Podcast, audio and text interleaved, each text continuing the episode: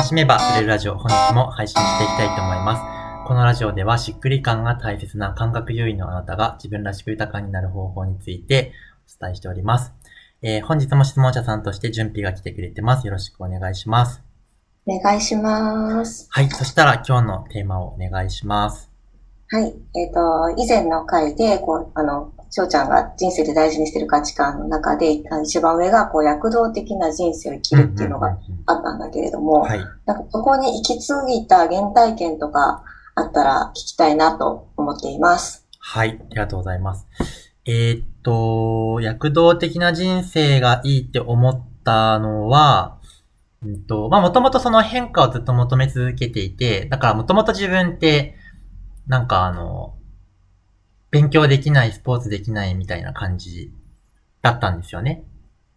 なんですけど、なんかその、ある時に、じゃマラソン、マラソン大会も最最後、もう、えっと、最初はビリに近いところから、あの、まあ、1年生の時はビリに近いみたいなところから始まっていって、まあ、毎年毎年が順位が上がっていって、ある時、そのお父さんのマラソンに付き合っているというか、まあ、なんだろう、ど、どっちか付き合ってもらったのか付き合ったのかはちょっとわからないですけど、まあ、マラソンに一緒に何日か、まあ、行った上でマラソン大会だった時に、すごい、なんだろうな、まあ、6、まあ、人数がそもそも少ない学校だったんですけど、まあ、6番とかになって、で、周りからすると僕はスポーツできない、あの、うん、なんだろう、という認識の中で、6番目に走ってきた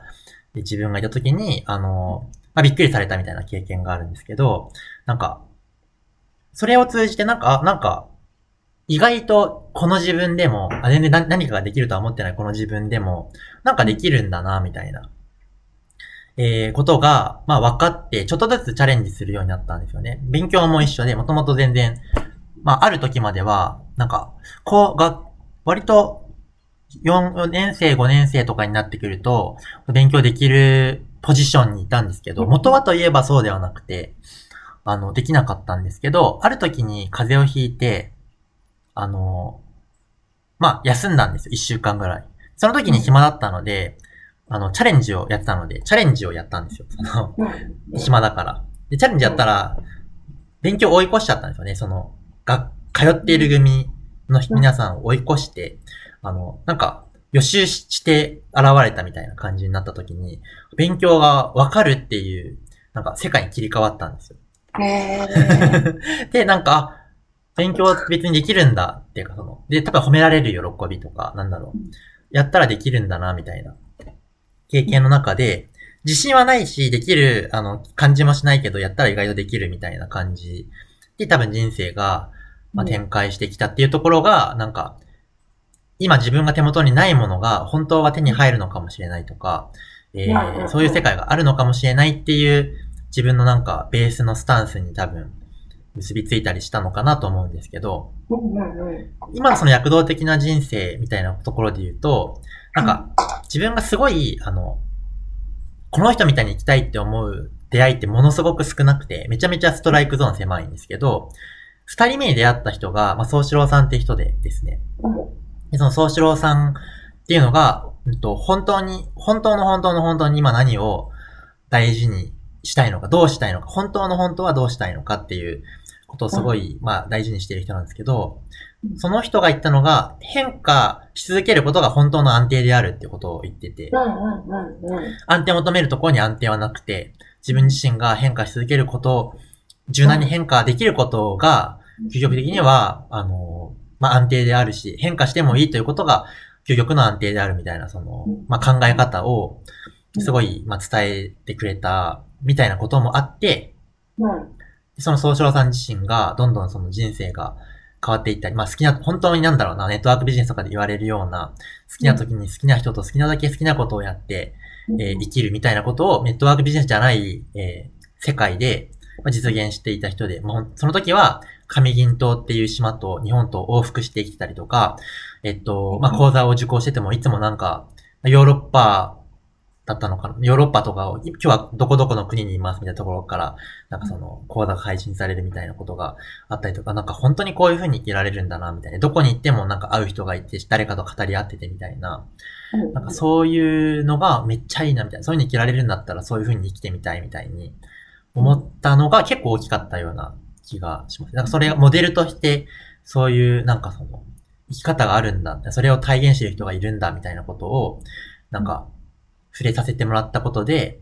自分もなんかそういうのがいいな、みたいな。なんかそういうのがいいな、みたいなことのモデルをいろいろ見せてもらって、なんか分かってきたみたいな感じがあります、ね。じゃあ、なん、なんだろうな、こう、翔ちゃんにとっての、こう、躍動的な人生っていうのは、もう、もしかしたら、その、なんか別の世界に切り替わって、どんどん切り替わっていく。さ、あの、この間の話で言うと、こう、ページが常にめくれていくことであるとか、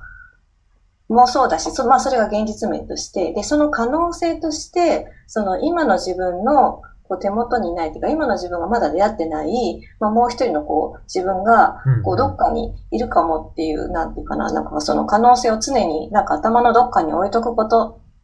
が躍動的な人生を生きるための、なんていうかな、一つの手段の一つっていうか、必要な思考の一つ。そうですね。感じ、印象が受けました。そうですね。なんか、まあ、あの、ヒューマンデザインで言うと挑戦者の人のタイプが自分だったりも準備だったりするんですけど、その人の特徴として、なんか今手元にあるのはあるけど、そこを飛び越えた先には何があるんだろうっていう思考回路なんですけど、なんか自分が自分に対して思っていることも、なんか今は今でいいと。だけど、なんか本当はまだ自分も知らない自分が本当はいるんじゃないかみたいな。なんかその、誰も自分に対してなんか予測できていないようなことができる可能性があるんじゃないかっていう、その、そこにときめくみたいなところがあって、ときめく。そうですね。そうそうそう。だから、なんかあの、この、なんでしょうね。だからそこを思うと、やっぱ今、すでに形になっていたり、すでにもうなんか、分かっている進捗とか、こうなっていったら良くなっていくよね。それはそれで大事にしたいんだけど、でも、それすらも全く、えっ、ー、と、なんだろう、飛び越えたところに、まだ自分が知りもしない願望であったりとか、なんかその、可能性だったりとかがあるのではないかと。だからその人生決めつけるのって面白くなく、なくないみたいな。なんかその、自分はこういう人間だっていうところに収まっていいのかそれでみたいな。のはなんか定期的に自分に対してなんか問いたくなったりとか、まあ、やっぱり安心したいし、なんか落ち着きたいみたいな気持ちもあるわけですけど、もうその一方で本当にそれでいいのっていうところを、まあ、いつもなんか同時に持ってるな、みたいな持ってますよね。そうそうそう。だから、なんか本当に、あの、そういう翔ちゃんにとっての宗志郎さんみたいに、こう自分の想像のつかない世界にいる人が、やっぱり自分にとってすごいやっぱ刺激をくれるんですよね。うんうんうんうん。すごいよくわかります。うん、そうですね。なんか自分の想定の範囲外のところで来てる人に出会えることが、多分自分の、私の人生にとってもやっぱすごい大事なんだろうなっていうのはすごい思うので、そういう出会いのある場所に自分をちゃんと身を置くこととか、っていうのはすごい大事にしてるかもしれないです。うんうんうん。そうですね。うん。そんな感じですかね。躍動的な。躍動的な人生って発するだけですごいときめきますもん。それだけでね、なんか多分躍動的多分、こう人によっていろいろ解釈はあるんだけど、うん、はい。うん。なんか、なんていうか、もう私もそうだけど、翔ちゃんの場合はなんていうかな、なんか自分の予測できないこと人生、みたいに言い換えることもできそうな。そうですね。ね。うん。うんうん、なんか、あの、浮き沈みがめっちゃあるみたいに捉える人もいるかもしれないけど。ああ、そうですね。まあ、沈みたくはないですね。沈みたくはない。それは一緒です。うん。はい、